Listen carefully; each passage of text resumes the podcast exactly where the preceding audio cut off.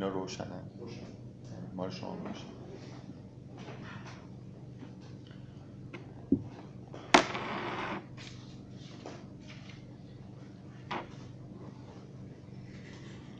خب جلسه قبل من تا اونجا که یادمه با توجه به این فاصله که افتاد کلا کل جلسه به این گذشت که سوره رو به یه قسمت هایی تقسیم کردیم و یه کلیتی از هر قسمتی در واقع گفتیم. من احساس می‌کنم که یه جلسه نمی‌تونه به صرفا این کار گذشته باشه ولی خیلی یادم نمیاد کار دیگه هم کرده باشه احتمالا بعضی از نکات خاصی که کلیاتی که مربوط به سوره بوده و بعضی از چیزهای محتوایی هم توی جلسه بحث شده. ولی کار کلی که انجام دادیم این فکر می‌کنم بیشتر کمتر وارد محتوا شدیم. فقط همین قطعه ها رو بیشتر بحث خب اینم یادم است که جلسه قبل شروع صحبت حداقل در مورد مفهوم فرقان به عنوان یه واژه نسبتا کلیدی توی قرآن صحبت کردم. که به این موضوع اشاره کردم که فرقان همونطوری که از لفظ برمیاد در واقع اشاره به هر چیزیه که حق و باطل رو از هم دیگه جدا می‌کنه. حالا این نیروی درونی و نیروی عقل و تشخیص انسان می‌تونه باشه که در قرآن با سراحت گفته میشه که اگه تقوا داشته باشید این نیرو رو به شما میدیم. و می‌تونه وحی الهی باشه که نقطه اوجش در واقع قرآنه یا تورات کتابایی که قبل از قرآن نازل شدن. و این سوره خاص که اسمش فرقانه به نظر میاد که در عین حالی که همون محتوای کلی فرقان مد نظر هست ولی همون آیه اول تقریبا روشن می‌کنه که از فرقان مثل یه اسمی برای اشاره کردن به قرآن استفاده شد. یعنی در واقع قرآن این ویژگی جدا کننده بودن حق و باطل فرق گذاشتن بین حق و باطل اونقدر درش بارز هست که مثل اسم خاص در مورد قرآن این کلمه به کار برده میشه. آیه که میگه تبارک الذی نزل الفرقان علی عبدهی کاملا مشخصه که در واقع داره به نزول قرآن اشاره می‌کنه. یکی از اعتراضای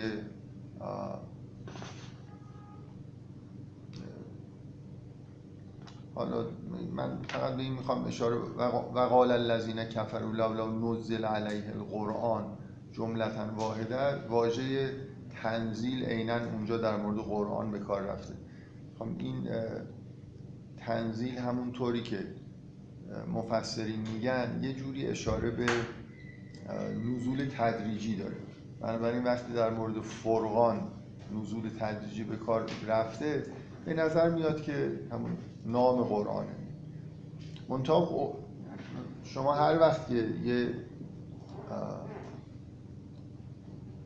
مدلولی رو در واقع با یه واژه خاصی بهش اشاره می‌کنید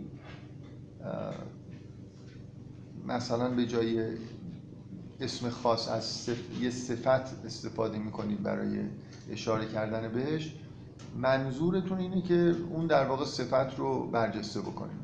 شما وقتی به قرآن به عنوان الفرقان اشاره می‌کنید دارید اینو برجسته می‌کنید که به اون جنبه از قرآن بیشتر انگار نظر دارید که این کار رو انجام می‌دید به هر حال من در مورد این اسم سوره دفعه قبل صحبت کردم و به یه نکته اشاره کردم. اونم اینه که توی این سوره به الفاظ که نگاه می‌کنید الفاظ مکمل متضاد در واقع زیاد دیده میشه که مخصوصا تمثیلی که توی اون بخش آیات توحیدی این سوره هست که اشاره می‌کنه به اینکه دو تا آب هستن.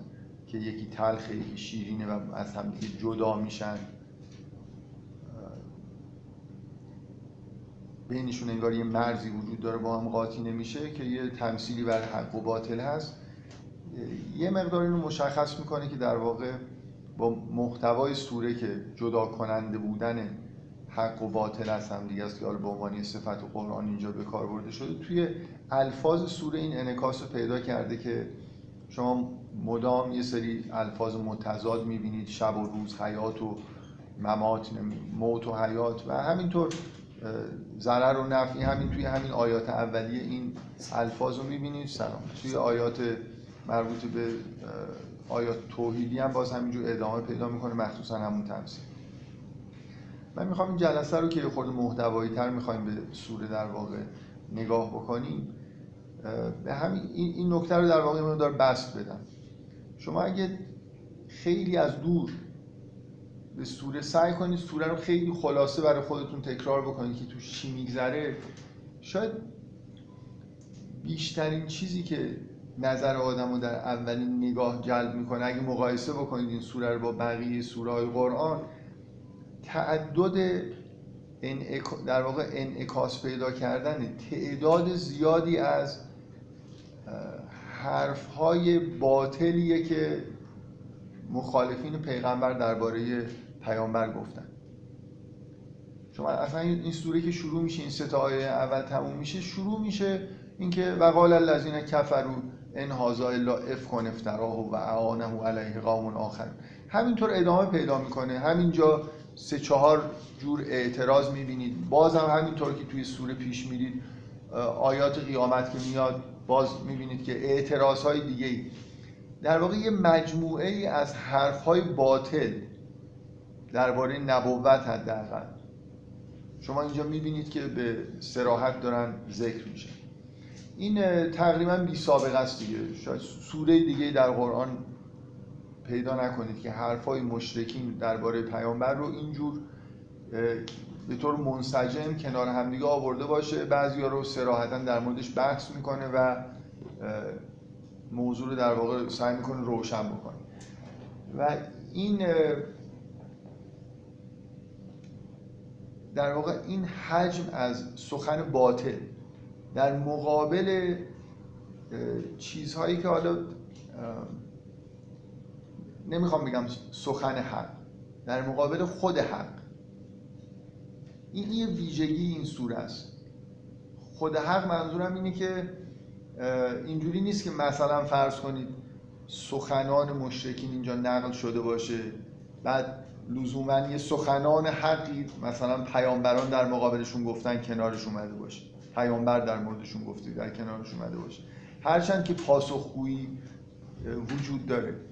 ولی حقی که در واقع اینجا انعکاس پیدا می‌کنه فقط در قالب کلام نیست. نمایش هایی که از آخرت در واقع هست اینا نمایش حقن. شما یه مجموعه از باطل که توی این دنیا نمود پیدا کرده توی سخنان باطلی که اینا در مورد پیامبر میگن رو می‌بینید توی این سوره. و بعد در کنارش صحنه های مثلا قیامت رو می‌بینید.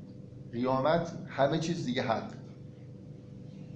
و انگار مثل, مثل همون تمثیل اینکه یه چیزهای تلخ در کنار شیرین هست که از هم دیگه جدا میشن تو خود این سوره این در واقع کنار همدیگه اینا قرار گرفتن.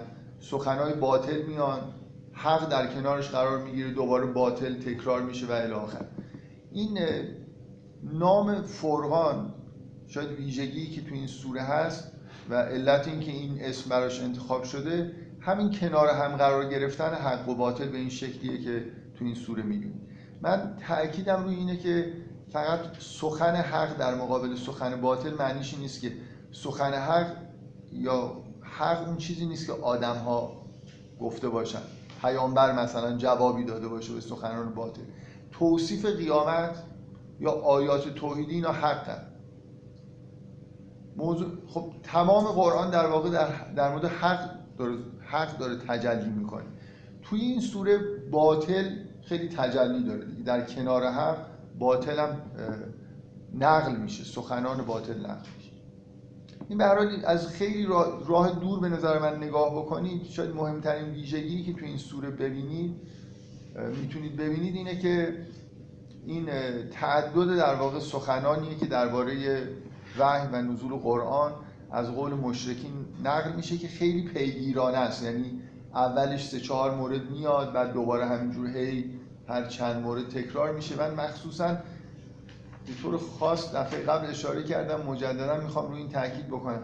این آیه شستم که میگه و اذا قیل لهم لهم اسجدوا للرحمن قالوا و من رحمان ان اسجد لما تأمرنا و زادهم نفورا خیلی غلظت باطل بودنش. تو قرآن خیلی کم شما اینجور نزدیک میشید به یه آدم متکبر کافری که یه چیزی مثل اینکه یه این روحیات رزیلانه ای که توی آدما هست خیلی غیر مستقیم توی قرآن انکاس پیدا می‌کنه. برای خاطر اینکه انکاس مستقیمش ممکنه تاثیر بذاره دیگه. عواقب داشته باشه. یعنی شما کلا در درباره مثلا حالات زشتی که در اثر گناه مثلا به وجود میاد. بیاید خیلی با جزئیات و قشنگ صحبت بکنید و یه متنی بنویسید. آدمایی که مواجه میشن با اون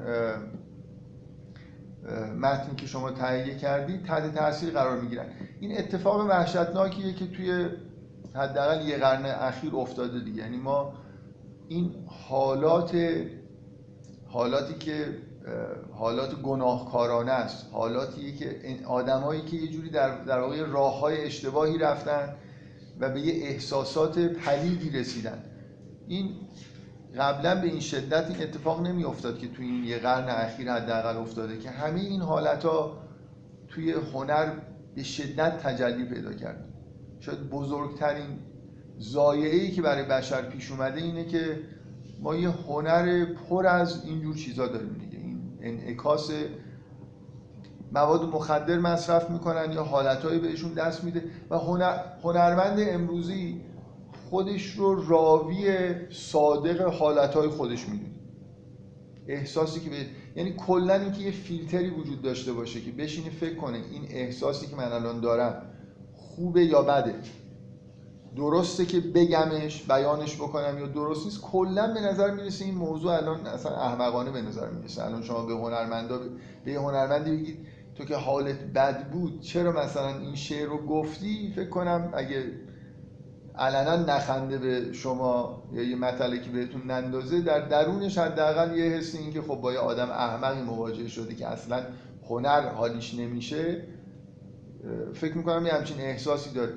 اینکه کلا هنرمند کلاسیک اگه اینجوری بود که حالا یا در حال تقلید بود یا صبر می‌کرد که احساسات خوبی برش درش ایجاد بشه و بعدا یه شعری بگه یا یه مثلا فرض کنید بهاره و حس خیلی شادمانی و خوبی داره و شروع می‌کنه یه بهاریه گفتن. یا اینکه اصلا حالا متاسفانه هنر کلاسیک مشکلش اینه دیگه حسی هم نداره ولی خب یه بهاریه می‌سازه. چون شاید مثلا ازش خواستن که یه بهاریه بسازه. شاید من همیشه این نکته رو بهش اشاره می واقعا ممکنه بعضی از این بهاری ها در زمستان مثلا زیر کرسی طرف نشسته و حالا مثلا یه چیزی یه بهاریه خونده و حالا یه بهاری هم سروده مشابه. از خوندن اون شاید مثلا سر ذوق اومده و یه چیزی گفت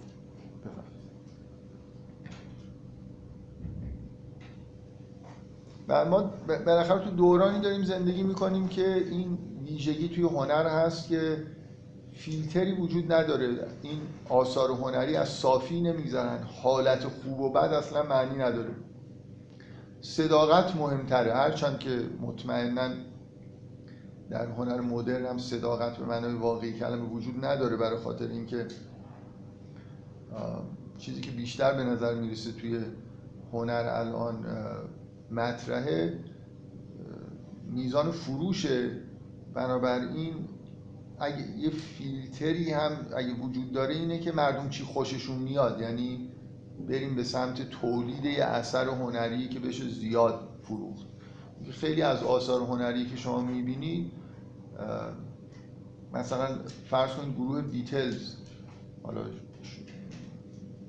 شروع کردن یا جز اولین گروه هایی بودن که درباره حالات خودشون بعد از مصرف مواد روانگردان یه آثاری ایجاد کردن خب این مد میشه دیگه. وقتی خیلی فروش می‌کنه و خیلی استقبال میشه مد میشه. بنابراین خیلی از گروه هایی که بعدا دیگه تبدیل به اپیدمی شد که همین کار رو انجام بدن اینا می‌تونید بگید که بعضی مثلا شاید بعضیاشون خیلی هم اهل این کارا نبودن ولی خب در اون مد اون دوره این آثار این شکلی در واقع ایجاد کردن. دیگه اصلا یه ژانری به وجود اومد توی موسیقی که بهش میگن مثلا psychedelic یعنی psychedelic rock داریم. یه موسیقی راکی که تحت تاثیر مواد مثلا مخدر و روانگردان و اینا به وجود اومد.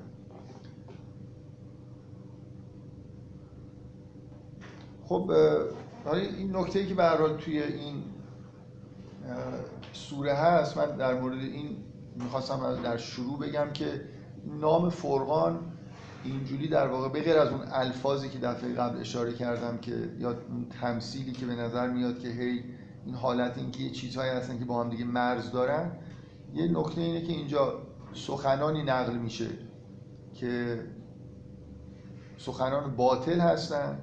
معمولا باطل بیشتر در قالب کلام جلوگر میشه دیگه. شما چیزهایی که واقع میشن که باطل نیستن حقا اون چیزهایی که گفته میشن. ولی در مقابلش حق مخصوصا اون چیزی که در قیامت در واقع دیده میشه اینا کنار همدیگه در واقع اینجا قرار گرفتن و یه مرز خیلی روشنی بینشون وجود داره. کاری که قرآن می‌کنه اینه که شما شما در واقع با, با قرآن تمرین می‌کنید که حق و باطل رو از همدیگه بتونید جدا کنید. شما, شما در الان وقتی میشینید یه بحثی گوش مثلا فرض کنید یه بحث سیاسی رو گوش می‌دید اینجوری نیست که یه نفر به عنوان باطل حرف بزنه یکی به عنوان حق. دیگه شماست که باید تشخیص بدید که الان کی داره حرف حق می‌زنه کی داره حرف باطل می‌زنه که البته تو بحث های سیاسی همه معمولا حرف باطل می‌زنن تقریبا. کسی حرف حق نمی‌زنه. ولی قرآن اینجوریه که مثل یه مسئله حل شده است دیگه.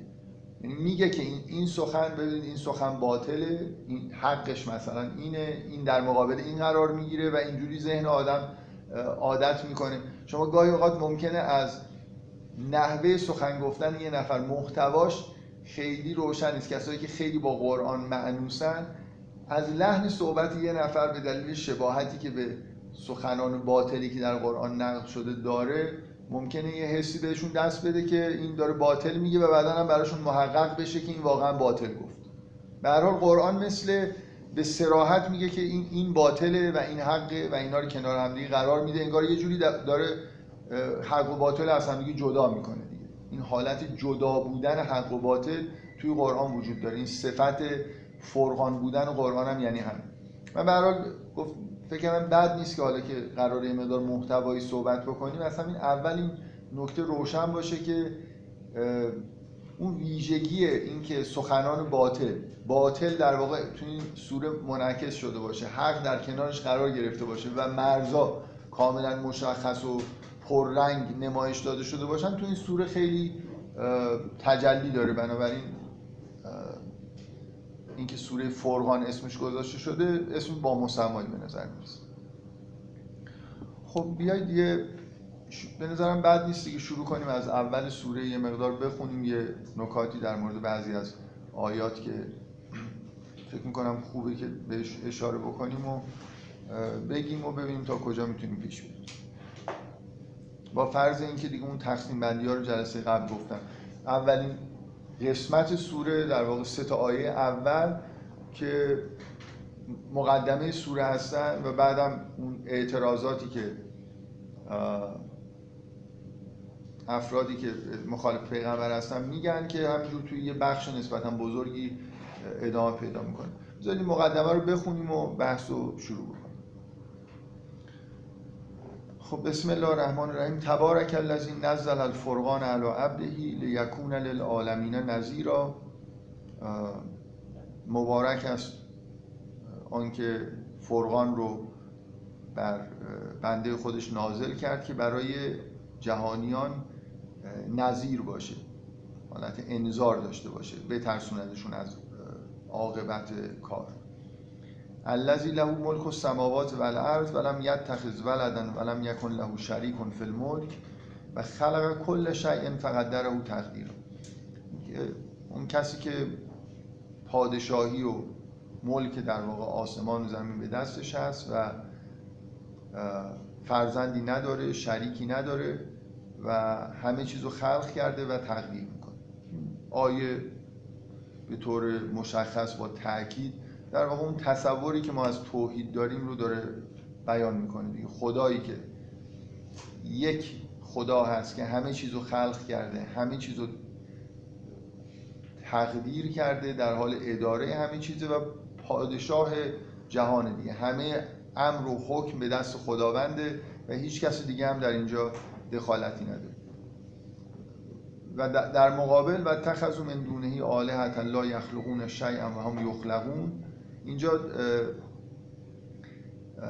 اول وقتی که از پادشاهی خداوند داره صحبت می‌کنه از مالکیت و ملک شروع می‌کنه.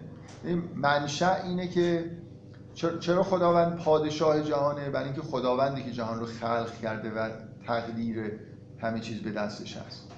به این دلیلی که پادشاه خداوند تو پادشاه جهانه و مالک همه چیزه. خودش خلق کرده و خودش هم داره اداره می‌کنه. در آیه دوم از این شروع میشه که ملک آسمان و زمین به دست خداونده و می‌رسه آخرش به اینکه خداوندی که خلق کرده منشأش اینه که خدا خلق کرده و تقدیر می‌کنه.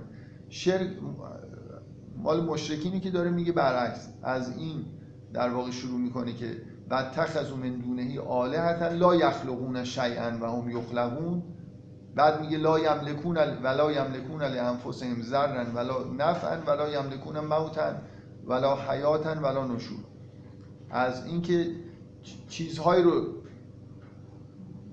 مشرکین به عبادت می‌کنن که و شریک خدا می‌گیرن که هیچ چیز رو خلق نکردن و در نتیجه هیچ چیز رو هم مالک نیستن حتی نفع و ضرری برای خودشون مالک نیستن چه برسه به اینکه بخوام به کسی دیگه نفع و ضرر برسون این مقدمه که در واقع بیان اون ادعای توحیدی به اضافه اینکه در واقع در ابتدا به قرآن و اون صفت فرقان بودنش اشاره می‌کنه توحید رو در واقع بیان می‌کنه و وارد سوره میشه. حالا سوره در واقع با همین ادعاهایی که بر علیه همین فرقانی که در ابتدای سوره اشاره میشه که از طرف خداوند در بنده خداوند یعنی پیامبر نازل شده حالا اینکه اونا در واقع حرفای باطلی که اونا در این مورد می‌زنن رو نقل می‌کنه و سوره در واقع اینجوری ادامه پیدا می‌کنه. و قال الذين كفروا ان هذا الا افك افتراه و اعانه علیه قوم آخر. کسایی که کافر شدن میگن که این قرآن قرآنی که پیغام این وحی که در واقع پیغمبر مدعیش هست چیزی نیست به غیر از افکن افتراه و دروغی که به صورت افترا ساخته و اعانه علیه قوم آخر. فقط جا و ظلمن و زونا. که سخنی که گفتن ظلم ستم آشکاریه نکته ای که توی من می‌خوام هر کدوم از این ادعا رو یه خورده در موردش بحث بکنم دیگه. برای اینکه همشون یه جورایی ادعاهای جالبی هستن. نکته های جالبی توشون هست. مثلا چه, چه نکته جالبی توی این ادعای اول هست که در واقع می‌خوام بگم حرف باطلیه اینکه قرآن رو دروغی که پیامبر ساخته بدونن. ولی کلا حرف باطل همه حرفای باطل اینجوریه که یه مقدار تحلیل بکنید به یک حقایقی هم در واقع توشون هست دیگه.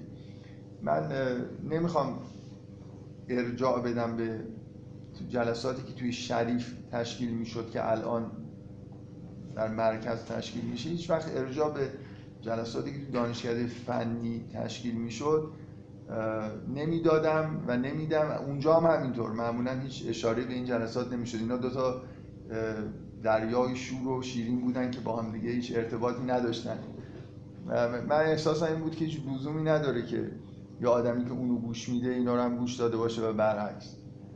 ولی اونجا خیلی این موضوع رو من اصلا در واقع توی دیدگاه یونگی اینجوریه که شما هر چیزی که می‌خواید بگید بالاخره چون ناخداگاه جمعی که یه جوری انگار توی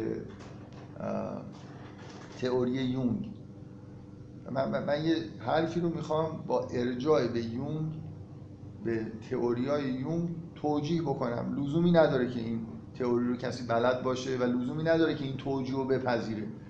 می‌خوام بگم اینکه در هر سخن باطلی یه مقدار که تحلیل بکنید انگار به یه حقایقی می‌رسی این توی تئوری یونگ یه مبنای خیلی روشنی داره. اونم اینه که بالاخره شما هر وقت که دارید سخن میگید ناخداگاهتون دخالت می‌کنه. هر چقدر هم سعی کنید که یه حرفای باطلی بزنید خودتون فکر می‌کنید یه چیزی دارید میگید ولی در کنارش مثلا یه اثر هنری با این محتوایی دارید تولید می‌کنید. ولی تحلیلش که می‌کنید می‌بینید که اگر مثلا فرض کنید اون محتوای محتوای کاملا غلطیه ضدش توی خودش هست. یه جوری نه اونطوری که یونگ نگاه می‌کنه اینکه ضد یه چیزی که داره گفته میشه توی دل خود متن به وجود میاد توی کارهای دریدا هم هست. من توی اون جلسات دانشکده فنی در مورد این ارتباط بین دیدگاه دریدا با یونگ صحبت های فکر می‌کنم مختصری نه خیلی مفصل کردم. در شاید یکی دو جلسه پرا پراکنده. به هر حال ما کلا باید این عادت رو داشته باشیم که زیر باطل همیشه حق هست. شما این تمثیلی که میگه باطل مثل کف روی آبه یه چیزیه که شما کف روی آب وقتی به آبی کفالود نگاه می‌کنید به نظر میاد بیشتر اون کف که روش اومده رو می‌بینید. ولی ما می‌دونیم که بالاخره هرچی از آبه. حتی همون کف هم در واقع حباباییه که جنسشون از آبه. فقط انگار یه شکل دیگه گرفته. باطل خیلی چیز ناپایداریه. و کلا اینکه سخن باطل رو آدم بشنوه تحلیل بکنه و از توش حقایقی کشف بکنه امکان داره حالا اینکه کار خوبی هست یا نه این بحث جداست. حالا توی این حرفی که اینا زدن یه حقیقت خیلی خوبی نهفته است. اینکه دارن میپذیرن که این حرف پیامبر نیست. نمی‌تونه این حرفا رو پیامبر زده باشه. لازمه که اعانه علیه قوم آخر. اینکه حالا یعنی من یه چیزی رو دارم میشنوم و خب مثلا اگه ادامه باشه که این یه آدمیه مثلا خودش رفته این حرفا رو زده احساس خود این آدمی که این حرف رو داره می‌زنه به پیامبر نسبت دروغگویی داده اینه که این حرفا ورای اینه که خود این آدم ساخته باشه. حتما کمک گرفته. انگار بیشتر از پتانسیلی که در پیغمبر می‌دیدن تو این سخنات حرفات داستان هایی که می‌دونستن این نمی‌دونه احتمالا. مثلا یه اشاره به حقایقی که پیامبر نمی‌دونه یا یه نوع ادبیاتی که ادبیات پیامبر نیست. ادبیاتی که مسهور کننده است. ببین مثلا اشاره که حالا یه خورده یه ادعای باطل دیگه. اشاره که می‌کنن به اینکه پیامبر مثل مرد آدم های سحر شده است خب اینم یه جوری حی... باستاب یه حقیقتیه دیگه. مثل اینکه یه چیزی هست توی ذهن کج و موج اینا یه جوری دیگه باستاب پیدا کرده. واژه‌ای که دارن به کار می‌برن نادرسته. ولی واقعیت اینه که پیامبر بالاخره به یه آدم مسحور یه شباهتی داره دیگه. مثلا اینا, اینا فکر می‌کردن که یه آدمی یه آدم دیوانه آدمی که جن زده است. اجنه مثلا بهش حمله کردن و این رو تسخیرش کردن و این یه سخنانی از نامعقولی در اثر تسخیر جن. خب حالا اینکه واقعیت اینه که فرشته ای میاد و حقایقی رو برای پیامبر بازگو می‌کنه و پیامبر اونا رو در واقع داره انتقال میده. حقی وجود داره که توی ذهن اینا کج و موجه در واقع اون نکته کلیدی که تو اون جلسات دانشکده فنی حال من با استفاده از تئوری یون سعی کردم بیان بکنم اینه که من اگر این آینه کج و موجی که جلوی حق جلوی واقعیت گرفته شده رو خوب بشناسم از توی همین انعکاس کج و موجی که اینجا هست می‌تونم واقعیت رو ببینم. الان مخصوصا اگه تکنیک های کامپیوتری داشته باشم یا آینه رو اگه ویژگیاشو بفهمم که این چجوری انحنا پیدا کرده می‌تونم این برنامه کامپیوتری بنویسم که اینو تبدیل بکنه به تصویر درست. این کار شدنیه یعنی بالاخره همه این آدما این اون چیزی که در جهان واقع میشه حق دیگه ها؟ باطل که واقع نمیشه ها؟ هر چی که هست حق دیگه. من منظورم میفهمیدم. یعنی ما اصلا حقیقت یعنی اینکه یه چیزی معلومه یه مثلا حرف سخن حق یعنی یه چیز واقعی رو من به خوبی بیان بکنم دیگه. طوری که منطبق باشه سخن من با واقعیت. بنابراین اون چیزی که واقعی هست که خودش حقه. می‌خوام شما از یه تحلیلی اینجوری استفاده بکنید. بالاخره مثلا مثلا فرض کنید که این آدما یه چیزی در بیرون بوده توی ذهن بیمارشون انعکاس پیدا کرده. و اون چیزی که منعکس شده رو دارن در قالب کلام بیان می‌کنن. خب فکر کنید حالا فعلا این قسمتی که اینا اون چیزی که در وجودشون منعکس شده رو به صورت کلام در میارن خوب این کار رو انجام بدن. چون ممکنه یه خطاهایی در اثر اینکه من یه چیزی در درون خودم می‌بینم و خوب بیان نمی‌کنم به وجود بیاد. دیگه کلام باطل بودن کلام ممکنه یه مقدار به ضعف بیان من ربط داشته باشه. فکر کنید فعلا این قسمت اینا خوب دارن بیان می‌کنن. خب اون چیزی که بیرون واقعیت داشته و تو این ذهن بیمار اینجوری انعکاس پیدا کرده خب من اگه یه لحظه برم از دور نگاه بکنم خود این پدیده این که یه چیزی اونجا هست و اینجا انعکاس پیدا کرده یه چیزی که در عالم واقع شده دیگه. بنابراین خودش حقیقتیه. بنابراین سخنی که اون چیزهایی که تو اون آینه کج و معوج انعکاس پیدا کرده رو بیان می‌کنه از یه جهاتی حقیقت رو داره بیان می‌کنه. داره میگه مثل که حقیقت اینه که اگه یه آدمی با این مشخصات بیمارگونه در مقابل این حقیقت قرار بگیره چه چیزی درش منعکس میشه؟ همین مزخرفاتی که گفت درش منعکس میشه. پس این سخنان از یه جهات سخن حقه پس من, من وقتی سخن باطل میشنوم اطلاعاتی که می‌تونم به دست بیارم من اگه سخن اگه واقعیت توی آینه کاملا شفاف و روشن و صاف و خوب انعکاس پیدا کرده باشه اطلاعاتی که من به دست می‌تونم بیارم از این انعکاس اینی که همون واقعیت رو در واقع می‌تونم بفهمم. چیز دیگه اینجا برای فهمیدن انگار وجود نداره. ولی وقتی توی آینه یه تغییر شکل یافته کثیف منعکس میشه من اگه خوب تحلیلش کنم زحمت بکشم نه فقط حقیقت رو می‌تونم از ورای این آینه ببینم می‌تونم در مورد خود این آدم و روحیاتش هم یه چیزی بفهمم. یعنی یه, یه اثر هنری هم یه حقیقتی رو در واقع می‌تونم نهایتا بهش برسم هم می‌تونم هنرمند رو در ورای این اثر هنری بشناسم. بنابراین این, این سخنان باطلی که اینجا داره در واقع گزارش میشه که نتیجه انعکاس الان حقیقت اینه که پیامبر کلامی رو آورده که نمی‌تونه مال خودش باشه. ما هم همش حرفمون همینه دیگه. معجزه آسا بودن پیام قرآن اینه که شما نمی‌تونید این کتاب رو با این محتوا و این شکل به اون شخصی که ما می‌دونیم در 1400 سال پیش ادعای پیامبری کرد نسبت بدیم و بگیم اینا سخنان همین این آدم.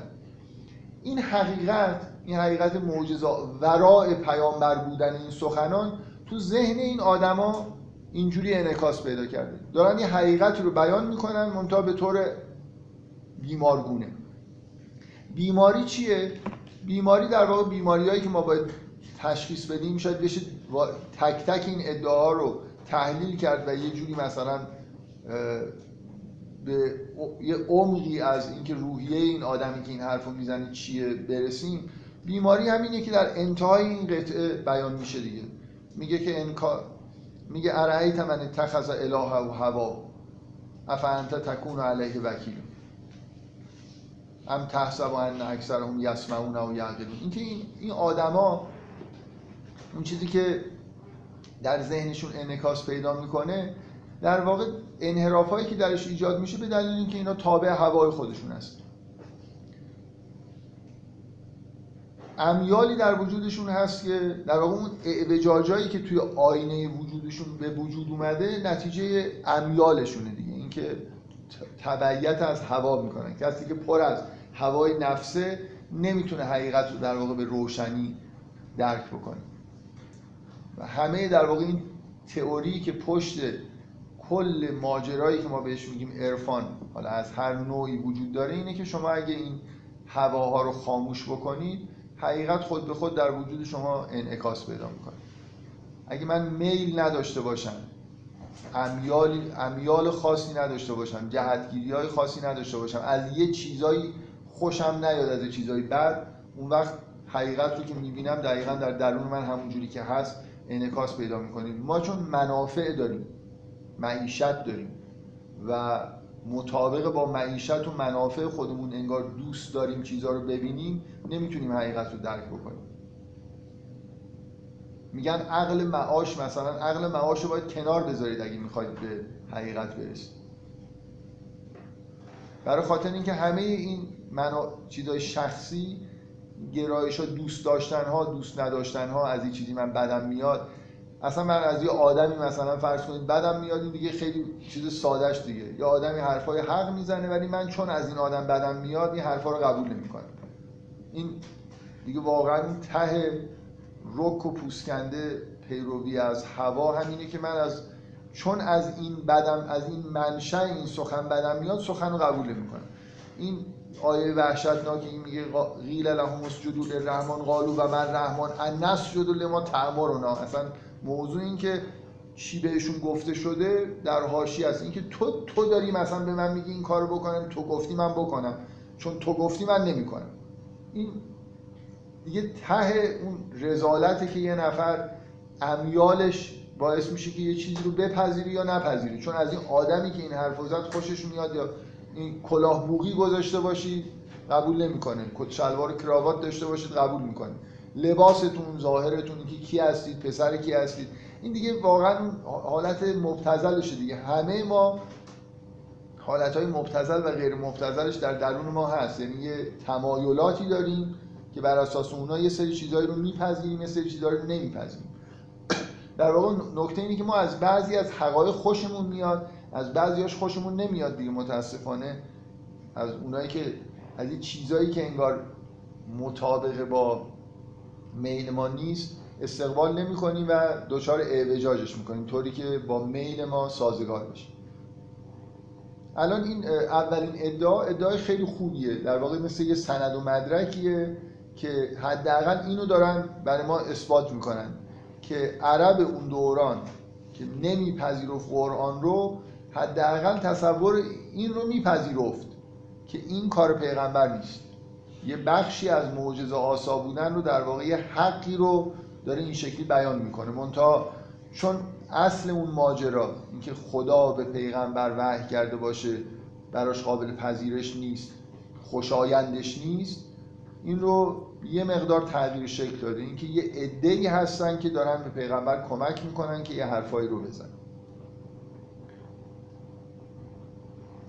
باز نکته دوم. و قالو اساطیر الاولین اکتتبها فهیه تملا علیه بکرتن و اسیلا خیلی نزدیک به حقیقت دیگه. ببینید اول که می‌خونید کاملا مثل این میمونه که طرف داره انکار می‌کنه و بد و بیرا میگه و اینا اساطیر رو اولین هستن. فهیه تملا علیه بکرتن و اسیلا ولی نزدیک به توصیف وحیه. اینکه صبحگاهان و شبانگاهان بهش چیزایی مثلا انگار داره املا میشه و گفته میشه. بعدم اینکه اینا اساطیر الاولین هستن. اساطیر الاولین اینا منظورشون اینه که اینا یه سری داستانای مثلا پوسیده قدیمی هستن. ولی چیزی که هست اینه که یه سری حقایق تاریخی قدیمی که خب هر حقیقت تاریخی حتما قبلا گفته شده دیگه. من اگه مثلا الان بیام شروع بکنم در مورد یه ماجرای حقیقت رو بگم مثلا فرض کنید من الان بیام درباره وقایع سیاسی 28 مرداد سعی کنم حقایقی رو بیان بکنم. بالاخره امکان نداره یه حرفی بزنم هیچکی نگفته باشه. تقریبا هر چیزی بوده گفته شده پراکنده یا ممکنه مثلا جست و گریخته این ور و اون ور یه آدمایی حرفا رو زدن دیگه. بنابراین حرفایی که در مورد تاریخ زده میشه همیشه یه حالت تکراری بودن توش هست. منتها موضوع اینه که 90 درصد چیزایی که در مورد بالای 90 درصد چیزایی که در مورد تاریخ گفته میشه همش پرت و پلا و چرنده. یه ولی یه حقایقی وجود داره که هی تکرار میشن. اینکه یه چیزی تکراریه شبیه نمی‌دونم حرفای قدیمی هست این اصلا نکته بعد مگه قرآن مدام نمیگه که این چیزایی که در قرآن هست مصدقا لما بین یدیه اینکه این این قرآن مصدق مثلا توراته ببینید این شما اینجوری تصور بکنید. یه وحی هست که مدام در روح خداوند با بشر ارتباط برقرار کرده و یه حقایقی رو گفته. شما انتظار دارید که هر دفعه یه چیز جدید بگه یا حرف تکراری باشه دیگه. تکراری بودن چیزایی که تو قرآن اومده نسبت به تورات و خیلی چیزایی که در شفاهن از پیامبران باقی مونده باشه این که نشانه صدق در واقع ادعای پیغمبره. بنابراین این اساطیر الاولین بودن تکراری بودن و شباهت حرفایی که داره زده میشه به چیزایی که قبلا هم گفته شده توسط ادعی بازم در واقع یه حقیقتی رو داره بیان می‌کنه. اونم اینه که یه چیز مشترکی بین دعوت پیامبر و سخنان پیامبر با پیامبران پیشین هست. با گذشتگان هست. حالا اینکه چیزی که خود قرآن هم استقبال می‌کنه ازش. مدام تاکید می‌کنه که قرآن هی میگه که ما حرف جدید نیاوردیم. من قبلا اینو یه جایی اشاره کردم. فکر می‌کنم ارزش داره که دوباره بهش اشاره بکنم. یه گرایش و ترند ترجمه فارسیش روند. توی فلان مبحث یه ترندی وجود داره. روند. شاخه بیشتر می‌خوره تا. مثلا تو مباحث علمی میگن یه ترندش مثلا اینه. اینکه این اینجوری آره حالا مثل روی کرد شاید باز مثلا بهتر. یه یه یه, یه روی کرده ضد دینی مثلا در علیه اسلام که خیلی اینو تکرارشون می‌بینی اینه که میان نشون میدن که مثلا فرض کنید که حج که مراسم حج در بین اعراب بوده. نماز شبیهش نمی‌دونم در ایران بوده در یهودیان بوده. فلان حکمی که اینجا قصاص اومده در فلان منطقه هم فلان مثلا پیروان فلان دین همین کارهای مشابهین می‌کردن. و نتیجه می‌گیرن که خب ببینید این یه جنگی اسلام یه جنگی از یه سری چیزایی که قدیم بوده و هیچ چیز جدیدی درش نیست و خیلی از این حرفا می‌زنن و اصلا کتاب می که نشون بدن که چیزایی که در اسلام اومده سابقه داره. خب این به نفع اسلامه که نشون بدیم که یعنی اصلا مگه اسلام پیغمبر اومده ادعا کرده که مثل مثلا یه هنرمند مدرن که من این چیز اوریجینال آوردم مثلا چیز اوریجینالی در کار نیست. خب همینه دیگه آره نه. مگه قراره که چیزی شبیه نماز اگه واقعا هیچ چیزی شبیه نماز پیغمبر قبلا نبوده آدم باید یه خود شک کنه که این چجوری میشه که مثلا نوح و ابراهیم و موسی و عیسی همه خدا رو عبادت می‌کردن هیچ چیزی شبیه نماز نداشتن. حالا من برم به عنوان آدم ضد دینی زحمت بکشم تحقیق بکنم ثابت بکنم که نه یه همچین چیزی در فلان منطقه و فلان منطقه بوده خب دستشون واقعا درد نکنه. چون ما لازم داریم که ثابت بشه که هیچ چیزی در دین اسلام نیست که سابقه نداشته. برای اینکه خدایی که دین اسلام فرستاده این احکام مشابهاش باید وجود داشته باشه دیگه. ممکنه عینا که نباید بگیم که مثلا زمانه فرق می‌کنه اوضاع اجتماعی اقتصادی فرق می‌کنه یه احکامی ممکنه تغییر کرده باشه. یا صورت مثلا نماز و روزه و اینا ممکنه ولی مثلا اینکه یهود ببینید یهودی ها روزه می‌گرفتن. فقط اونا نمی‌دونم 24 ساعته می‌گرفتن. اینجا حالا چون هوای عربستان اونا معمولا اینجوری میگن. چون هوای عربستان خیلی گرم بود تشنشون می‌شد نمی‌تونستن 24 ساعت نگه دارن. پیغمبر گفته که از صبح بگیری تا غروب. خود معمولا یه چیزای اضافه میشه دیگه. ولی بالاخره تحقیقاتی که نشون میده که همه چیزهایی که در اسلام هست سابقه تاریخی داره در ادیان دیگه بوده. اینور اونور می‌تونید پیدا بکنید. اینا کاملا تحقیقات مثبتی هن که همون چیزی هن که ما دوست داریم بشنویم. ما دوست داریم بشنویم که همه این چیزها در ادیان دیگه مشابه هایی داشته اونا به این نیت من نمی‌دونم نیتشون اینه که بگن که مثلا جالب واقعا چیزشون اینه که پیغمبر همه این چیزها رو می‌دونسته بعد اختباس کرده. می‌دونید خودشون میرن مثلا چند قرن دارن تحقیقات می‌کنن که اینا رو پیدا کردن. مثلا پیغمبر از یه چیزایی از هندیا اقتباس کرده یه سری چیزایی از فلان این کلا اینکه این موضوع چجوری ایده اونا رو ثابت می‌کنه به نظر من نه اینکه راه نداشته باشه. ولی اوریجینال اگه پیغمبر در صحرای عربستان یه چیز خیلی اوریجینال می آورد با اینکه مثلا دروغکی داره یه دین می‌سازه سازگارتر بود تا اینکه اینقدر مثلا به ادیان قبل خودش شبیه باشه. که به هر حال از نظر ما اینکه داستانهایی که در قرآن اومده شبیه داستانهایی که در قبل وجود داشته مشابه هایی داشته. هیچ کدوم داستانهایی داستانهایی که تو قرآن هست تقریبا میشه گفت مطلقا بی سابقه نیست. خیلی به ندرت. من الان من فکر کنم داستان موسی و خضر یه پیشینه هایی داره توی ادبیات مثلا قبل از قرآن. داستان پیامبران که هست. به زحمت مثلا داستان اصحاب کف همه این چیزها رو خب بالاخره یه جایی می‌بینید که یه چیزایی در موردش نوشته شده. حالا واقعا شاید چند داستان خیلی اختصاصی باشه که اصلا گفته نشد. به هر حال شباهت داستان شباهت محتوای قرآن به چیزایی که قبلش بوده حقیقتیه که اینا دارن به این شکل بیان می‌کنه فقط لحن انگار لحن مخالفته وگرنه واقعیتی رو دارن میگن که اینا شبیه همون چیزایی که قبلا بود. قل انزله الذی یعلم السر فی السماوات والارض انه کان غفورا رحیما. دقیقا جوابش هم همینه که خب این رو همون کسی که در آسمان ها هست. یه, یه موجود ثابتیه که قبلا هم این چیزایی نازل کرده اینا رو همون خداوند داره نازل می‌کنه.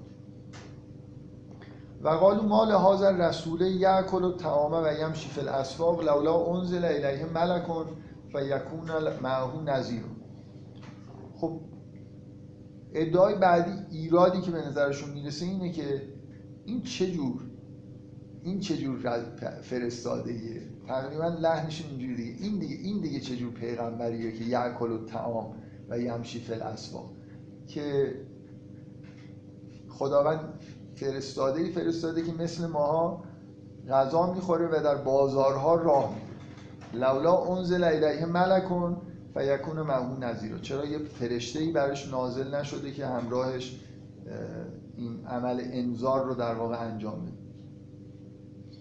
خب این اینجا دیگه مسئله اینه که آینهشون یه چیزی رو detect نمی‌کنه یه چیزی رو detect می‌کنه یه چیزی رو نمی‌کنه.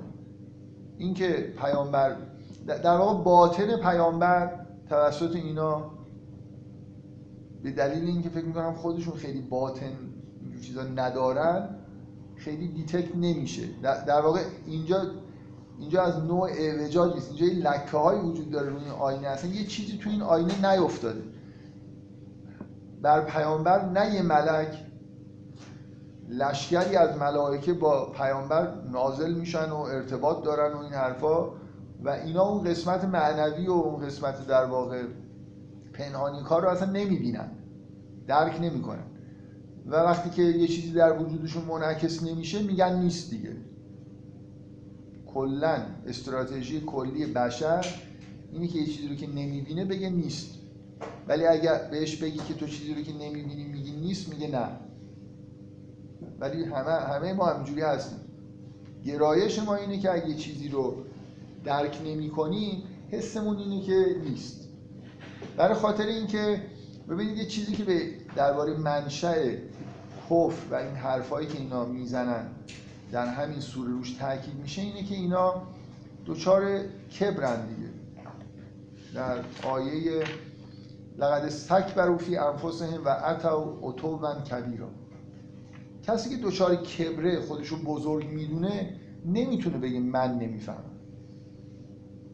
یه چیزی هست من نمی‌بینم. بنابراین منشه خیلی از انکارا اینه که طرف از واقعا طرف در یه سطح نازلی از ادراکه ولی چون کبر داره نمی‌خواد بپذیره که. الان من حالا نمی‌دونم چقدر کبر دارم یا نه ولی من در یه سطح مثلا نازلی از ادراکم خیلی چیزا رو مشاهدات غیبی ندارم. ولی نمیگم نیست. خیلی بهم بر نمی‌خوره بگم آقا مثلا خب مثلا اینکه یه عرفایی هستن پیامبرانی هستن این چیزایی می‌بینن در این عالم من نمی‌بینم. من با ملائکه مثلا حشر و نش ندارم. و اینو کمبود خودم هم می‌دونم. یعنی چون من سطحم پایینه اینا رو نمی‌بینم. خب یه آدمی که متکبر باشه که نمی‌تونه این اینو این حرفو بزنه و اصلا نمی‌تونه اینو بپذیره. یه چیزی هست.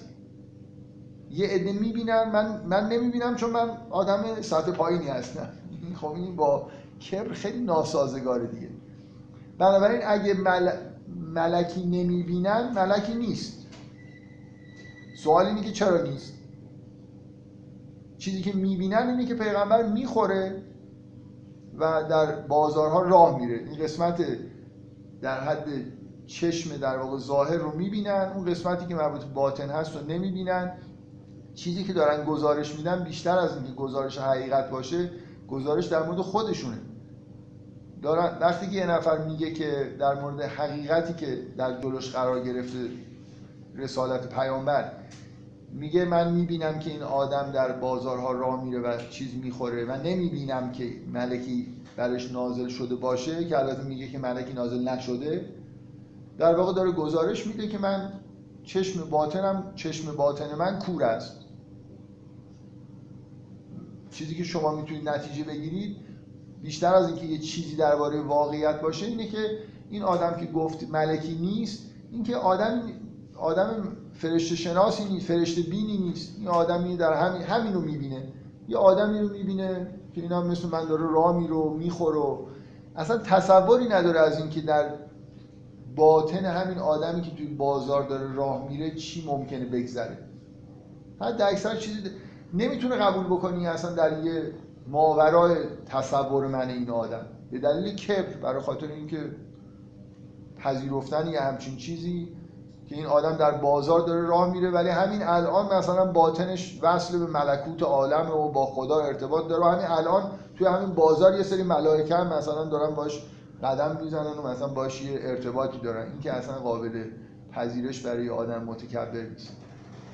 بنابراین اون چیزی که در واقع اینجا در این اعتراض نمود داره اینه که اینا خیلی چیزها رو نمی‌بینن و وقتی یه چیزی رو نمی‌بینن به دلیل کبر نتیجه که می‌گیرن اینه که همچین چیزی نیست.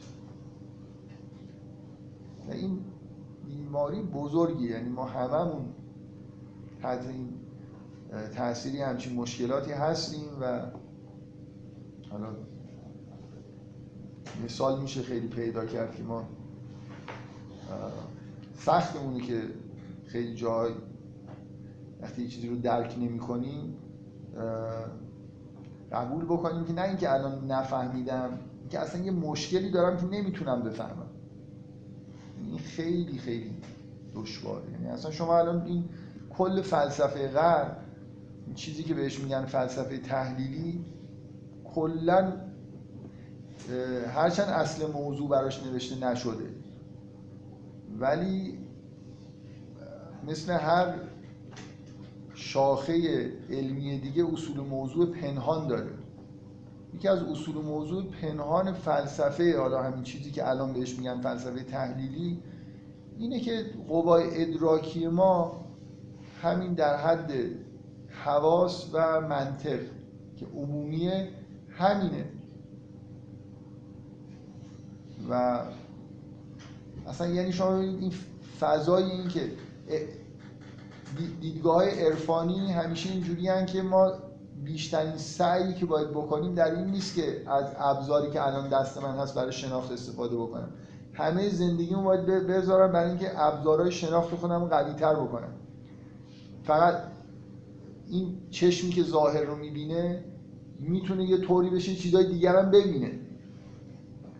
این منطقی که دو دو تا چهار تا می‌کنه و پیش میره در اثر تفکر می‌تونه به یه جایی برسه که حقیقت درش مستقیما منعکس بشه و الهام بشه.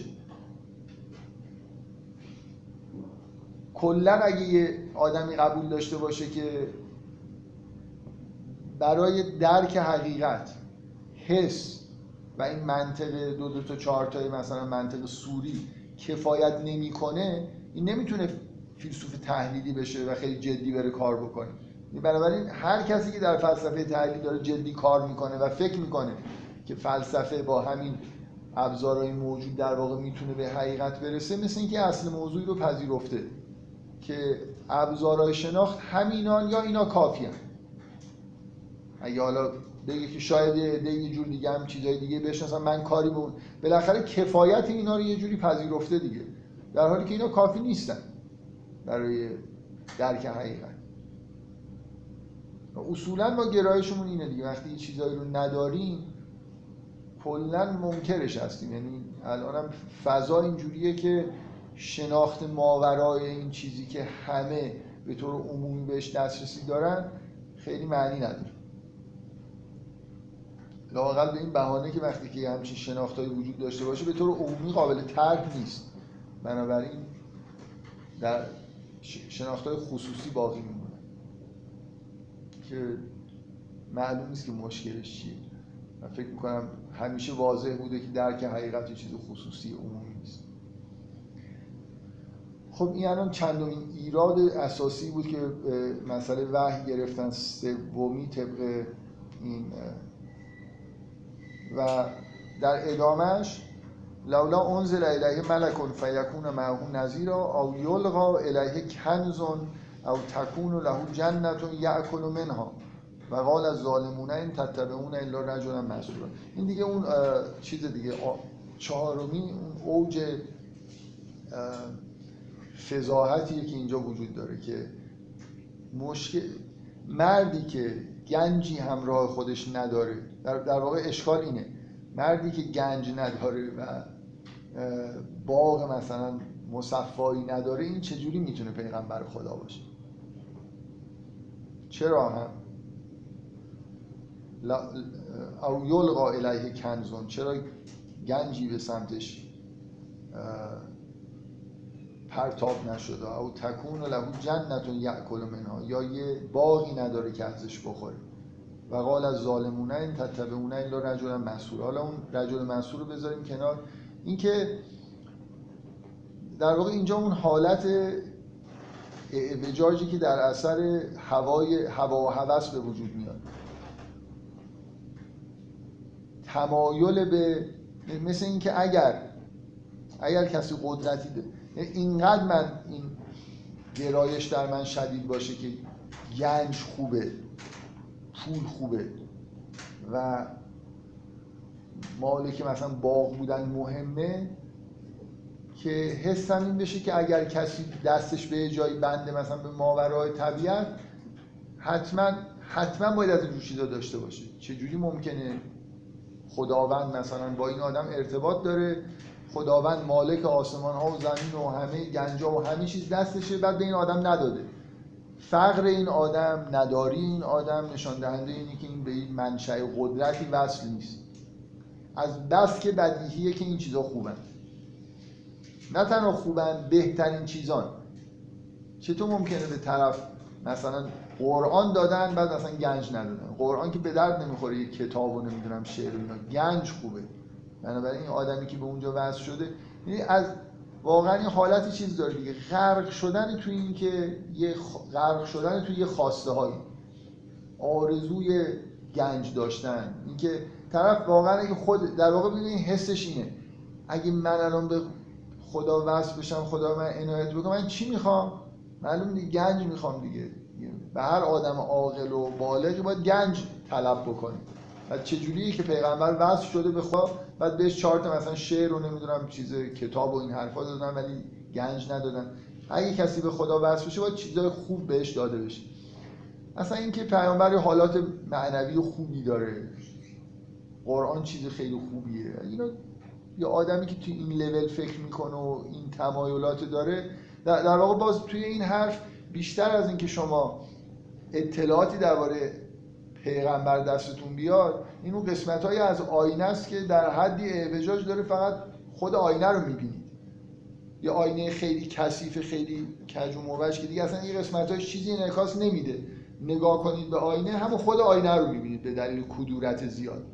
چیزی توش نیست. یعنی واقعا این قسمتش دیگه به جایی رسیده که شما فقط یه آدمی رو می‌بینید که در از شوق گنج داشتن و باغ داشتن داره دیگه به اصطلاح پر پر می‌زنه دیگه. هر چی بهش بگی بگی آدم خوبه یا رو چیزش اینه که چقدر گنج ملاک یه سری ملاکای اینجوری تو ذهنش هست که خارجه.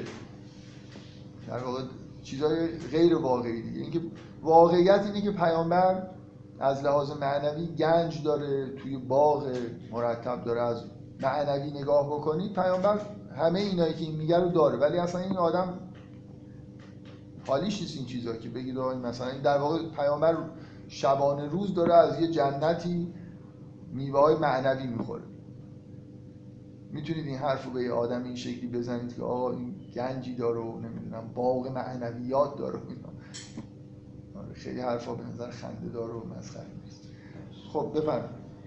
خیلی این استدلال به این ربطی نداره که مثلا ممکنه اون کسایی که این حرف رو زدن یه تصوری از پیامبرای پیشین داشتن که مثلا احتمالاً پادشاه هم بودن یا مثلا یه قابلیت های عجیب غریبی داشتن. اون چیزی که شما میگید که پیامبر ما که پیامبر آخر زمانه دیگه خیلی از قابلیت هایی که پیشینیانشون داشتن رو ندارن. چون مثلا این مثال شاید تو ذهن آدم بیاد که حضرت مریم از یه غذاهایی می‌خوردن که خب مثلا کسی دیگه نمیخورده یا مثلا بعضی از پیامبرا پادشاه بودن یه قدرتایی داشتن یه تصرفات عجیب غریب داشتن. من به اون ارجاع داره یا اصلا نداره؟ فکر نمی کنم می‌دونید یعنی شما دارید میگید که تو فرهنگ عمومی آدمای زمان پیامبر تصوری وجود داشته از پیامبران و اینکه پیامبران پادشاه بودن. فکر نمی کنم تو این فرهنگ اصلا یه همچین تصوراتی وجود داشته. یهودیا در مورد مثلا فرض کنید همه پیامبرانشون باز به هم چیز قائل نبودن چه برسه به مشرکین قریش و اینا. بنابراین یه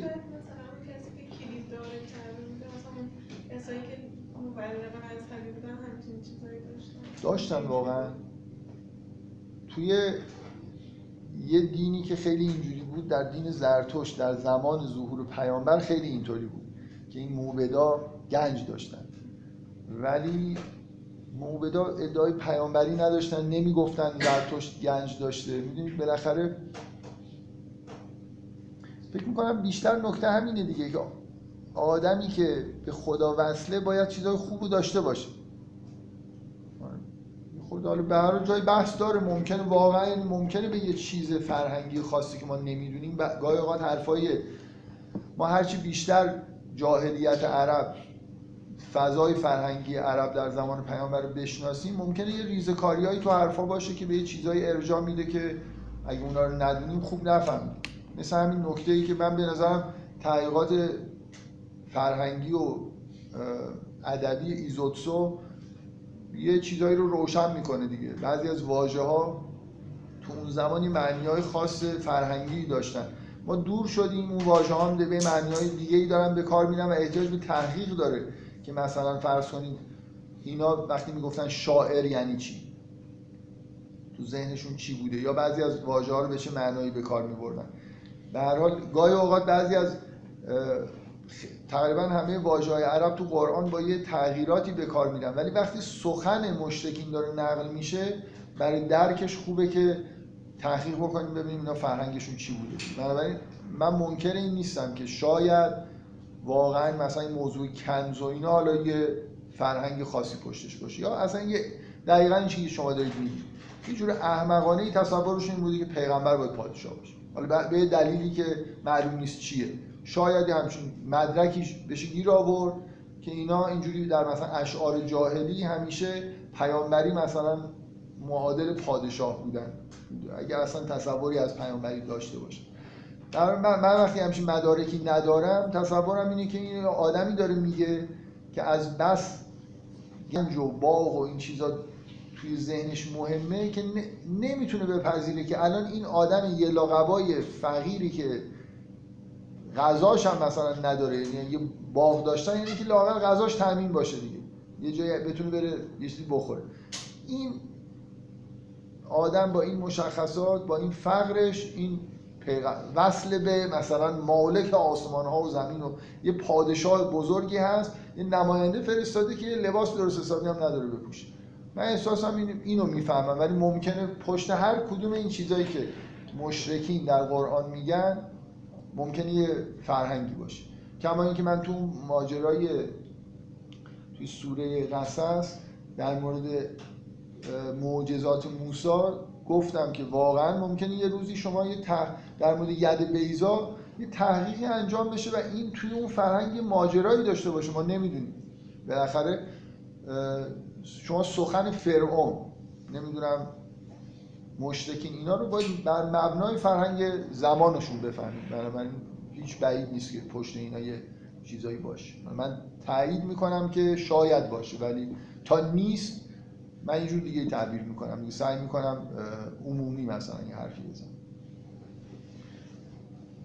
خب این تتبع اون الا رجلا مسئولا رو من اولش اشاره کردم دیگه. اینم با این واقعا یه حقیقتی یعنی پیامبر از جهاتی اینکه تحت القاعاتی هست و سخنش هم سهرامیزه یعنی بالاخره اینکه به من همیشه دوست دارم همیشه به این قطعه قرآن اشاره بکنم که طرف اومد حرف پیامبر رو شنید و بعد میگه که برگشت و گفت ان هازا الا سحر و این که در خودش هم اثر کرد.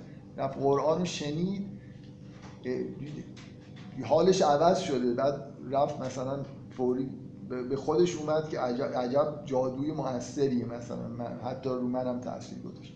یه لحظه فکر نکرد که شاید اون که این اومده نیت کرده بود که بیاد افشاگری بکنه و اینا کار خودش رو انجام داد. ولی بالاخره اینکه آدمی هست که شبیه مسحور هاست که خب از جهاتی آره مثلا میگن که پیامبر وقتی بهش وحی می‌شد یا حالت شبیه غش بهش دست میده خب شبیه این که مثلا یه آدم سرخ شده اینا هم شاید همچین تصوری ازش دارن. و وقتی حرفم می‌زنه یه حالت سهرامیزی داره. کلا اینکه پیامبر ساهر باشه یا مسحور باشه هر دوتاش به یه حقایق ببین خلاصه سحر و تصوری که اینا از سحر و مسحور دارن یه جور ارتباط با ماورای طبیعت توش هست دیگه. فقط این ارت... مثل اینکه یه حسی از اینکه اینجا یه ارتباطی با ماورای طبیعت وجود داره دارن. این حقیقت منتها در قالب ذهنی اینا که چیزی مثلا مثل ارتباط با خدا توش نیست این رو به شکل سحر ممکنه تعبیر بکنه. انظر کیف ضربوا لك الامثال فزلوا فلا یستطیعون سبیل. ببین چه حرفایی در مورد تو دارن می‌زنن. فزلوا فلا یستطیعون سبیل. و گمراه شدن و راهی پیدا نمی‌کنن. تبارک الذی این تبارک به دلیل آغاز سوره با واژه تبارکه مهمه دیگه. حالا به دلایل صرفا کلامی شما باید یه مقدار اینجا این حالت این که مثل اینکه یه سخن جدیدی داره شروع میشه این انتظار رو داشته باشید. من دفعه قبل در مورد اینجا صحبت کردم. من حقیقتش از این از نظر ادبی از این تیکه خیلی خوشم میاد و نمی‌تونم فکر کنم تا هر چند جلسه طول بکشه یه یه ذره از این قسمت تعریف بکنم. اینکه این گفتن اینکه این چرا جنت و اینا نداره رو گذاشتن به عنوان حرف آخر و بعد بلافاصله وصل میشه به اینکه تبارک الذی ان شاء جعل لك خیر من ذلك جنات تجری من تحت. می‌خواد وصل بشه به قیامت. از یه حرفای کاملا باطله در واقع که اینا دارن می‌زنن داریم عبور می‌کنیم میریم به سمت توصیفی از قیامت. میگن تو جنت نداری اگه خدا بخواد می‌تونه برای تو جنات تجری من تحت الانهار که دیگه اصلا ما که قرآن خون هستیم خود به خود اینو که میشنویم یاد آخرت میفتیم بیشتر از اینکه به عنوان جواب اونجا ببینیم دیگه. و بعد میگه که بل کذبو به ساعت و اعتد نال من کذب. میره سراغ اینکه اینا وضعیتشون در واقع در آخرت چجوری این بفهم این که میگه امثال یعنی مثل آوردن؟ یعنی مثلا من میگم که چرا شما برای کنزی مثلا پایین نیومد به یه ملکی رو سرت نیومده. این که چرا گفته مثل سوالم درست چون بکنم یکی دو شاید دیگه هم قرآن هست که مثلا آره فکر عجیب میاد مثلا. آره فکر نمی کنم. اون یه واژه خود عمومی تر من الان داشت چی ترجمه کردم؟ اینو چه حرفایی در مورد تو می‌زنم چی در موردت میگن؟ خیلی اینجوری نیست که حالا اینجا به طور تخصصی بگیم اینا مثلا امثالی گفتن مثل گفتن. یه واقعا فکر کنم خیلی واژه عمومی تریه تا اینکه. یه بار اینی که مثلا کلمه مثل به طور مفرد اگه استفاده بشه فکر می‌کنم معنی مثل میده. مثلا می‌خوایم یه مثلی بزنیم. ولی فکر نمی کنم اینجا مثلا معنی حکایت نمی‌دونم یه تمثیل یعنی ربطش بدیم به واژه تمثیل و اینکه یه چیزای نمی‌دونم. کیف ضربو لک الامثال فزلوا فلا یستطیعون سبیل.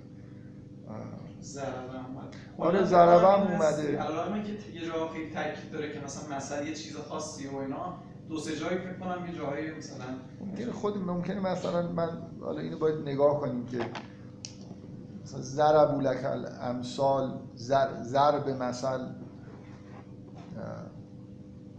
معنی اصطلاحی بده. بذار من خود فکر کنم نمی‌دونم. من همینجوری همونجوری که ترجمه کردم به همین سادگی می‌خونم. ببین در مورد چی میگن ولی شاید واقعا یه خورده عمیق‌تر از این باشه. که از کلمه امثال به کار استفاده شده. من فکر کنم شاید اگه چیزی به ذهنم رسید یا قرآن رو نگاه کنم در مورد این اصطلاح اگه چیز خاصی بود جلسه دیگه صحبت کنم. یه چیزی که می‌خواستم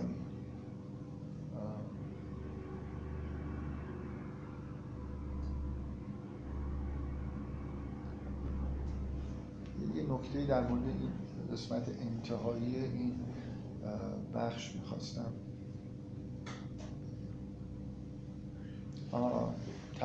اینکه با تبارکه شروع میشه که در واقع شروع بحث درباره قیامت دیگه. یعنی این میگم این فضای برگشتن به و اینکه بذار فکر کنم اون چیزی می‌خواستم بگم این نبود ولی اینم می‌خواستم بگم.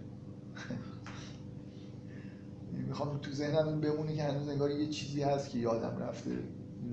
غالب نکنم این که حرف جاش. اینکه اولین عبارت سوره چیه؟ تبارک الذی نزل الفرقان. من یه بار دیگه وقتی بشنوم تبارک الذی مثل اینکه به غیر از این حالت اینکه انگار سخن داره از ابتدا شروع میشه یاد فرقان این تبارک الذی همونی که تبارک الذی نزل الفرقان. دقیقا اینجا جاییه که اون مرزه داره یعنی سخن باطل تموم شد حالا داره حقیقت گفته میشه دیگه. اون کاری که این سوره داره می‌کنه که سخن باطل رو در کنار حق بذاره و به این دلیل در واقع فرغانیت قرآن توی این سوره یه انگار تجلی خاصی داره این تبارک الذی انشاء دیگه از اینجا حقیقت داره گفته میشه. دیگه سخنهای باطل انگار رفت کنار. و هیچ چیزی حقیقی تر از سخن درباره آخرت نیست. اصلا آخرت هیچی نیست طبق آیه سریع قرآن. بغیر از اینکه این حقایقی که تو این عالم انگار پنهانن آشکار میشن. یعنی این آدما وقتی که در جهنم در آتش هستن اینجوری نیست که اینو گرفتن یه آتشی روشن کردن بعد یه آدمی رو گرفتن انداختن توش. این چیزی نیست بغیر از اینکه در آتش بودن این آدم ها اینکه آدمایی که در در کفرن در آتش دارن زندگی می‌کنن. همه چیزشون داره میسوزه. وجودشون داره خاکستر میشه واقعا به من به دلیل کفر. به دلیلی که با حقیقت ارتباطشون قطع شده وجودشون در آتشه ولی خب ظاهر نیست. نمیسوزن. احساس سوزش هم شاید در یه حالتهایی خیلی وقتا احساس سوزش نکنن. ولی وجودشون داره خاکستر میشه واقعا. یعنی گرفتار آتشن دیگه در این. باطن عالم همینه. حقیقت و این این چیزی که در اون دنیا آشکار میشه. اینکه وقود هم ناس و الحجاره اینکه هیزم جهنم مردم و سنگه. مردم خودشون آتش انگار چیزی که آتش رو روشن کرده از درون خود این مردم در اومده این آتش. اینجوری نیست که از بیرون یه آتش زنش به اصطلاح مردم هستن. بنابراین این تبارک اللذی یه جوری انگار شروع این چیز دیگه این مرز روشنی که بین این سخنان باطل پرت و پلایی که برای اینکه بفهمیم پشتش حقیقت چی و حالا نمی‌دونم باید زحمت بکشیم مثلا از توش یه حقیقتی در بیاریم ولی بالاخره هر باطلی سخن حق رو در واقع حقیقتی رو داره بیان می‌کنه. اون چیزی که از اینجا شروع میشه اینه که مخصوصا میریم به سمت آخرت که حق مطلقه دیگه. هر چی که در آخرت اتفاق میفته بدون کوچکترین اعوجاجی حقیقت اون باطل چیزی که در دنیا در واقع بوده. من یه چیزی گفتم بذارید تکمیل بکنم. ربطی واقعا به سوره نداره. گفتم که یه لحظه فرض بکنید که این گزارش کلامی که از چیز میدن از درون خودشون میدن خوب گزارش بدن. می‌خوام بگم این سخن باطل بالاخره گزارش حقیقتیه. مثلا هیچ سخنی به معنای هیچ سخنی به غیر از سخن حق وجود نداره. این آدم یه همچین آینه در مقابل این حقیقت قرار گرفته واقعا توش همچین چیزی انعکاس پیدا کرده و این حرف رو زده بنابراین داره از یه حقیقتی گزارش می‌کنه. نه از حقیقت بیرونی از حقیقت درونی از انعکاس حقیقت در درون خودش داره گزارش می‌کنه. اعوجاجایی که این وسط اتفاق میفتن هم باز نتیجه هوا و هوس و مشکلات واقعی هستن که طرف داره. یعنی اگه طرف ضعیف در گزارش بنابراین نهایتا این گزارش نهایی بازم حتی تو مرحله آخر هم یه حقایقی رو مثلا فروید میگه که اگه یه نفر یه کلمه ای رو به جای این کلمه کلمه دیگه استفاده کرد این نشانه یه چیز واقعیتی رو داره نشون میده. باز یه میلی رو داره نشون میده. بنابراین استفاده غلط از زبان و این حرفان باز نشان دهنده یه حقیقتی. در واقع اون حقیقت توی درون این آدم منعکس شده بعدم از درون این آدم توی قالب کلام منعکس شده. یه دور دیگه مثل اینکه دو تا آینه در واقع در مقابلش قرار. این یکی هم ممکنه اعوجاجایی داشته باشه. اعوجاج ممکنه توی زبان قوم باشه یا توی ناخودآگاه خود این آدمی که داره حرف می‌زنه همه اینا اعوجاج ایجاد می‌کنن. یا آدمی اگه همه زندگی خودشو بذاره ممکنه یه پرت و پلایی که یه روز یه نفر گفته رو بتونه به طور کامل حقیقتش رو درک بکنه. ولی خب معمولا مردم این کار نمی‌کنن. من یه مقدار اون تو جلسات دانشگاه فنی همین کارو می‌کردم. یعنی یه اثر هنری ببخشید این اصطلاح به کار می‌برم توی بحث هنری زیاد به کار میره در پیتی. در می داشتن ولی نشون می‌دادن ببینید توش چه چیزای فوق العاده ای پیدا میشه. یعنی شما هر کسی هر سخنی بگه اگه وقت بذارید تحلیل بکنید چیزای خیلی خیلی جالبی می‌تونید توش پیدا بکنید اگه تئوری در مورد همین اعوجاج تئوری این اعوجاجا رو خوب بدونید می‌تونید این انعکاسا رو در واقع خوب شناسایی بکنید که چه مشکلاتی پیش اومده در نتیجه هر چیزی رو به یه واقعیت خیلی عمیقی ربط بدید فکر کنم یکی از عمیق ترین حرفایی که توی تحلیل های هنری اون جلسات زده شد در مورد یکی از سخیفترین آثار هنری بود که اونجا بررسی کرد یه فیلم تلویزیونی به اسم رونالد بد رو من اونجا تحلیل کردم که اصلا شما توی اینترنت هم راحت نمی‌تونید مطلب در موردش پیدا بکنید از بس اثر پیش پا افتاد و بیخودیه ولی واقعا چیز فوق ای یعنی حقیقت فوق ای توی اون فیلم انعکاس داره. اگه یه ذره رویش رو بزنید کنار توش چیز بی‌نظیری پیدا می‌کنه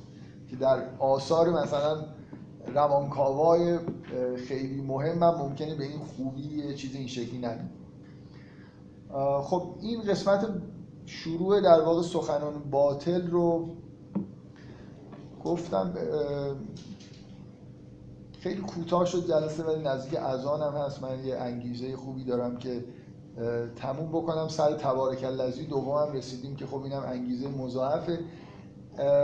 فقط من میل دارم که یه اولویت با آدمایی که تو جلسات شرکت می‌کنن و شما تقریبا جمع آدمایی هستید که توی هفته های اخیر اومدید. ساعتشو من میل دارم یه نیم ساعت باز بکشم جلوتر. ساعت چهار باشه. تلاقی با ازان پیدا نکنه و کلا هم الان دیگه خب ساعت و یه ساعت جلو کشیدن هوا تاریک میشه. چون دوست دارم میگم که اگه کسی مخالفه دستشو بلند کنه. اگه آدم معمولا چون اینرسی داریم دیگه دست بلند کردن یه کاریه. کسایی که ممتنع هستن دستشون بلند نمی‌کنن کسی مخالفه که ساعت رو بکنیم چهار؟ خوبه؟ از انشالله جلسه آینده رو ساعت چهار تا حدود شیش که جلسه هم می‌خوره طولانی تر بتونه برگزار بشه. من تصورم این بود که سه جلسه در مورد سوره فرقان صحبت می‌کنم. این جل- جلسه اول خوب بود. ولی این جلسه خیلی اه، ناامید کننده است که بشه سه جلسه تموم کرد. ولی دیدید من گاهی اوقات جلسه آخر هر جوری شده تمومش می‌کنم. دیگه اگه ممکنه جلسه دیگه تلاش می‌کنم که تمومش کنم. اگه نه بمونه برای مثلا چهار جلسه. خب خیلی ممنون.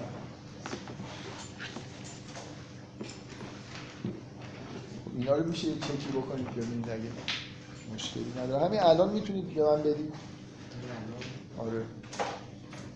اگه کپیناش طول می‌کشه. یا فلش فلش بدم بهتون. فلش که نداره بس می‌خواید بفرستید برای من اه، حجماش چجوری شده اینکه